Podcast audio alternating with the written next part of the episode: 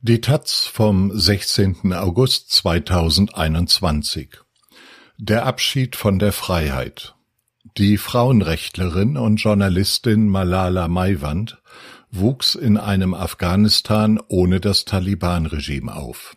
Vor einem halben Jahr wurde sie ermordet. Ihr Tod lässt junge Frauen an ihrer Zukunft in dem Land zweifeln. Aus Jalalabad Francesca Manocchi Gulmullahs Gesicht ist gezeichnet von Verlust und Angst. Er öffnet die Tür seines bescheidenen Hauses in der ostafghanischen Stadt Jalalabad nahe der Grenze zu Pakistan. Gulmullah schenkt Tee ein, legt Obst auf die Teller. Wenn die Geschichte seiner Tochter erzählt werde, sei sie in dieser Welt weiter anwesend, sagt der 51-Jährige. Sie war nicht nur Journalistin. Malala war Schriftstellerin, Rednerin, sie wusste, wie man mit Menschen spricht.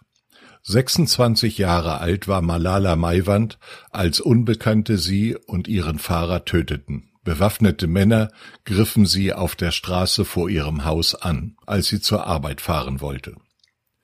Malala war ein Schatz, ein Juwel der afghanischen Gesellschaft, und sie ist nicht mehr bei uns, sagt ihr Vater.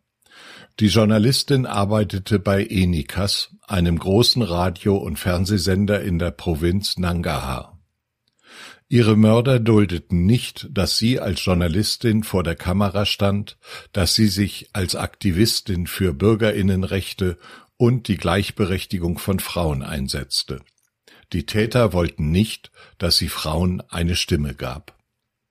Das war der Sinn des von ihr gewählten Berufs, sagt Gul Mullah, um Frauen zu fördern, habe Malala in Kandahar Workshops gegeben. Sie habe ihnen gesagt, sie könnten die afghanische Gesellschaft stärken, indem sie den kleinen Spielraum nutzen, den sie bekommen hätten. Nach ihrer Ermordung zeigte sich die Regierung empört und verkündete die Festnahme von zwei Verdächtigen. Aber Malalas Familie denkt, dass damit nur andere Aktivistinnen zum Schweigen gebracht werden sollten. Siddiqullah Tachidi ist Mitglied im afghanischen Sicherheitsrat für Journalistinnen und macht sich Sorgen. Wenn die Regierung ihre Bürgerinnen nicht verteidigen kann, ist dies das Ende der Pressefreiheit in Afghanistan. Für die Bevölkerung ist es jetzt von entscheidender Bedeutung, frei ihre Meinung sagen zu können und sich etwa für einen inklusiven Frieden einzusetzen. Die Zukunft von Frauenrechten und Meinungsfreiheit in Afghanistan sind nur zwei der vielen Fragen, die sich seit dem Beginn der Offensive der Taliban aufdrängen. Der brutale Vormarsch der Islamisten begann nach Beginn des bedingungslosen Abzugs der US-Truppen, der bis Ende August abgeschlossen sein soll. Viele Menschen haben Angst, zu Situationen wie in den 1990er Jahren zurückzukehren, als die Taliban den Großteil des Landes kontrollierten. Damals verboten die Taliban Mädchen und Frauen den Zugang zu Bildung und Arbeit und verpflichteten sie zum Tragen der Burka. Seit dem Sturz des Taliban-Regimes Ende 2001 hat Afghanistan große Fortschritte bei der Stärkung der Rechte von Frauen gemacht. Aber diese Fortschritte sind in Gefahr, denn die fundamentalistischen Taliban haben einen Großteil des Landes innerhalb kürzester Zeit wieder erobert. Viele, zu viele Menschen hier sind gegen Freiheiten der Frauen und wollen zurück zu den dunkelsten Zeiten Afghanistans. Dies ist ein Verrat an allen Afghaninnen, besonders aber an den Frauen und an jenen, die geglaubt haben, das Land verändern zu können. Um das zu erreichen, braucht man Zeit, Geduld und Respekt, sagt Fatima Sarah Hilal. Die 23-Jährige ist eine von Malalas Schwestern. Während sie redet, betrachtet sie Bilder einer politischen Debatte, die Malala im Enikas TV-Studio moderiert hatte. Sie können den Tag des Mordes nicht vergessen, erzählt sie. Sie habe die Schüsse gehört und sei mit ihrem Bruder auf die Straße gerannt. Malalas Mörder hätten auch in ihre Richtung geschossen, sie aber verfehlt. Bevor sie davonrannten, hätten sie sich noch Malalas Leiche genähert und ihre Burka gehoben, um ihre Identität zu kontrollieren. Sie hätten genickt, ihren Rucksack und Laptop genommen und seien abgehauen. Kehren die Taliban an die Macht zurück, wird es eher noch schlimmer als in der Vergangenheit, weil meine Generation mit der Chance auf Bildung aufgewachsen ist und der Hoffnung, ein aktiver Teil der Gesellschaft zu sein. Heute wirken diese Hoffnungen wie Illusionen, Hohn. Das Ausland habe seine Intervention in Afghanistan damit begründet, die Menschenrechte zu verteidigen.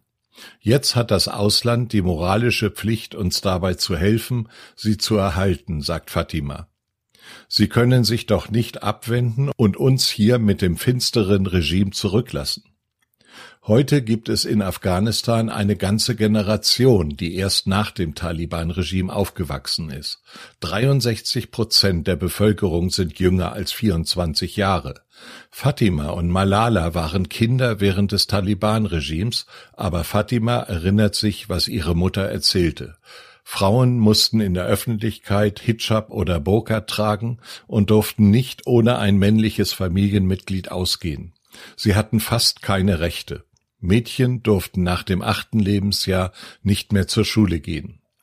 Seitdem hat sich vieles geändert. Dreieinhalb Millionen Mädchen gehen zur Schule. In den letzten 20 Jahren haben allein die USA umgerechnet fast 700 Millionen Euro ausgegeben, um die Rechte afghanischer Frauen in Afghanistan zu stärken. Laut Bildungsministerium sind 40 Prozent der Studierenden in Afghanistan Frauen. Im Parlament sind mehr als 20 Prozent der Abgeordneten Frauen, ebenso ein Drittel der Beamtinnen. Es gibt Frauen, die als Ministerinnen und Botschafterinnen arbeiten. Aber der Fortschritt war nicht überall gleich. In manchen Gegenden werden Schulen ständig angegriffen.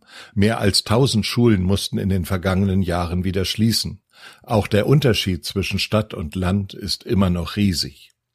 Nach Angaben lokaler Behörden haben die Taliban in den von ihnen eroberten Gebieten die Rechte und Freiheiten von Frauen und Mädchen schon wieder eingeschränkt. Demnach verboten sie Frauen und Mädchen den Zugang zu Arbeit und Schulen und verlangten bei jedem Ausgehen die Begleitung eines männlichen Betreuers. Malala Maiwand wuchs in einem Afghanistan ohne das Taliban-Regime auf und sie kämpfte immer gegen die Rückkehr der Islamisten. Sie fürchtete Einschränkungen durch eine künftige Regierung, die aus einem Abkommen mit den Taliban hervorgehen würde. Vor ihrer Ermordung sprach sie öffentlich über die Herausforderung, Frau und Aktivistin zu sein, sprach von ihrem Wunsch, die Arbeit ihrer Mutter fortzusetzen. Auch die war vor fünf Jahren von einem bewaffneten Kommando getötet worden. Ohne Frieden gibt es kein Leben. Das Recht auf Bildung, Unterkunft, Gesundheitsversorgung, Arbeit und freie Meinungsäußerung kann nur geschützt werden, wenn in einer Gesellschaft und im Land Frieden herrscht, sagte sie in einem Radiointerview. Sie kritisierte das Abkommen zwischen den USA und den Taliban vom Februar 2020, in dem der Abzug der US-Truppen vereinbart wurde. Darf ich nach einem Friedensabkommen mit den Taliban an einer solchen Versammlung teilnehmen, ans Mikrofon kommen und Fragen stellen, wie ich es heute mache, fragt sie. Monatelang verfolgten die Taliban eine Mordkampagne mit dem Ziel, Journalistinnen und Aktivistinnen der Zivilgesellschaft zum Schweigen zu bringen. Nach Malalas Ermordung wurden drei weitere Frauen, ebenfalls Journalistinnen, getötet. Wegen dieser Morde entschieden sich einige Sender in der Provinz Nangarhar aus Sicherheitsgründen keine Frauen mehr zu beschäftigen. Nach Angaben des Komitee zum Schutz von Journalisten wurden in Afghanistan seit 1994 51 Journalistinnen getötet. Die Behörden untersuchten davon nur wenige Fälle.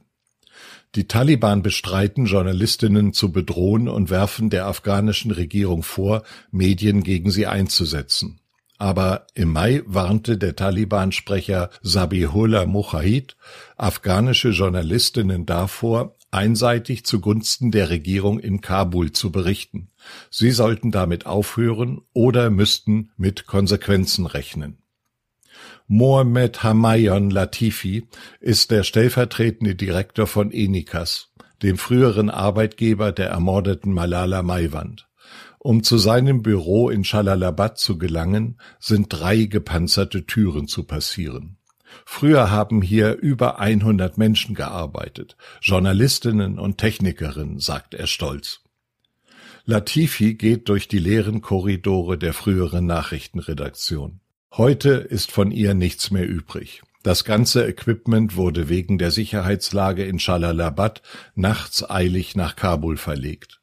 Als Erinnerung an die frühere Arbeit in diesen Räumen sind nur noch zwei Gemälde erhalten. Eines zeigt das Team bei der Arbeit und das andere zeigt Bilder und Namen der ermordeten Journalistinnen. Sie sind unsere Märtyrerinnen, sagt Latifi. Hier waren sie sicher, aber wenn sie durch die gepanzerten Türen hinausgingen, waren sie es nicht mehr. Niemand hat sie beschützt. Nach Angaben des afghanischen Informations- und Kulturministers mussten seit Beginn der Taliban-Offensive im Mai 51 Medienbüros schließen. Die Organisation Nye Media Watch, die die Lage der Medien im Land überwacht, nennt fünf Fernsehsender, 44 Radiosender und zwei Presseagenturen. Tausende Journalistinnen verloren ihren Job. Am verheerendsten ist demnach die Lage in den von den Taliban kontrollierten Gebieten. In der südlichen Provinz Helmand wurden 16 Medienbüros angegriffen und geschlossen. Sechs Radiosender dort würden jetzt unter Kontrolle der Taliban stehen. Es ist 18 Uhr, als Gul Mullah das Grab seiner Tochter besucht. Die Sonne geht unter. Kinder entfliehen der Hitze durch ein Bad im Fluss. Gulmula öffnet seine Arme zum Gebet. Auf dem Nachhauseweg schaut er sich immer wieder ängstlich um. Die Ideologie der Taliban ist klar. Es sind dieselben, die vor zwei Jahrzehnten an der Macht waren und den Frauen ihre Rechte nehmen, sagt er. Und doch habe ich Malala nie gebeten, aufzuhören oder sich zurückzunehmen. Er habe sie immer ermutigt. Als sie erfuhr, dass ihr Name auf einer Liste lokaler Gruppen mit Verbindungen zum Islamischen Staat steht, sagte sie mir, wenn ich nach der ersten Einschüchterung aufhöre, hat meine Arbeit keinen Sinn. Heute riskieren Millionen afghanischer Frauen wie sie ihr Leben und ihre Freiheit.